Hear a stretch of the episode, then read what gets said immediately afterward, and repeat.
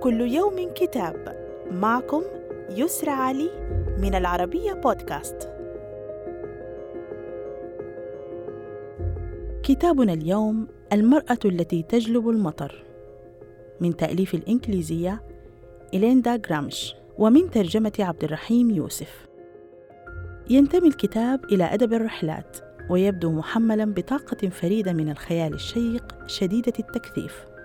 ترسم من خلاله المؤلفة لوحات شعرية لليابان فتشعر كأنك داخل خطوط وظلال هي مزيج من المدرستين الانطباعية والتأثيرية ومن خلال تحية شكر تقدمها المؤلفة في خاتمة الكتاب نستنتج أن العمل نتاج منحة كتابة حصلت عليها جرامش لتعايش إحدى المدن اليابانية بجزيرة نيسكو. فاز العمل الأصلي بجائزة الكتابة الجديدة في جامعة ويلز. صدرت النسخة المترجمة عن دار صفصافة بالقاهرة. وإلى اللقاء مع كتاب جديد.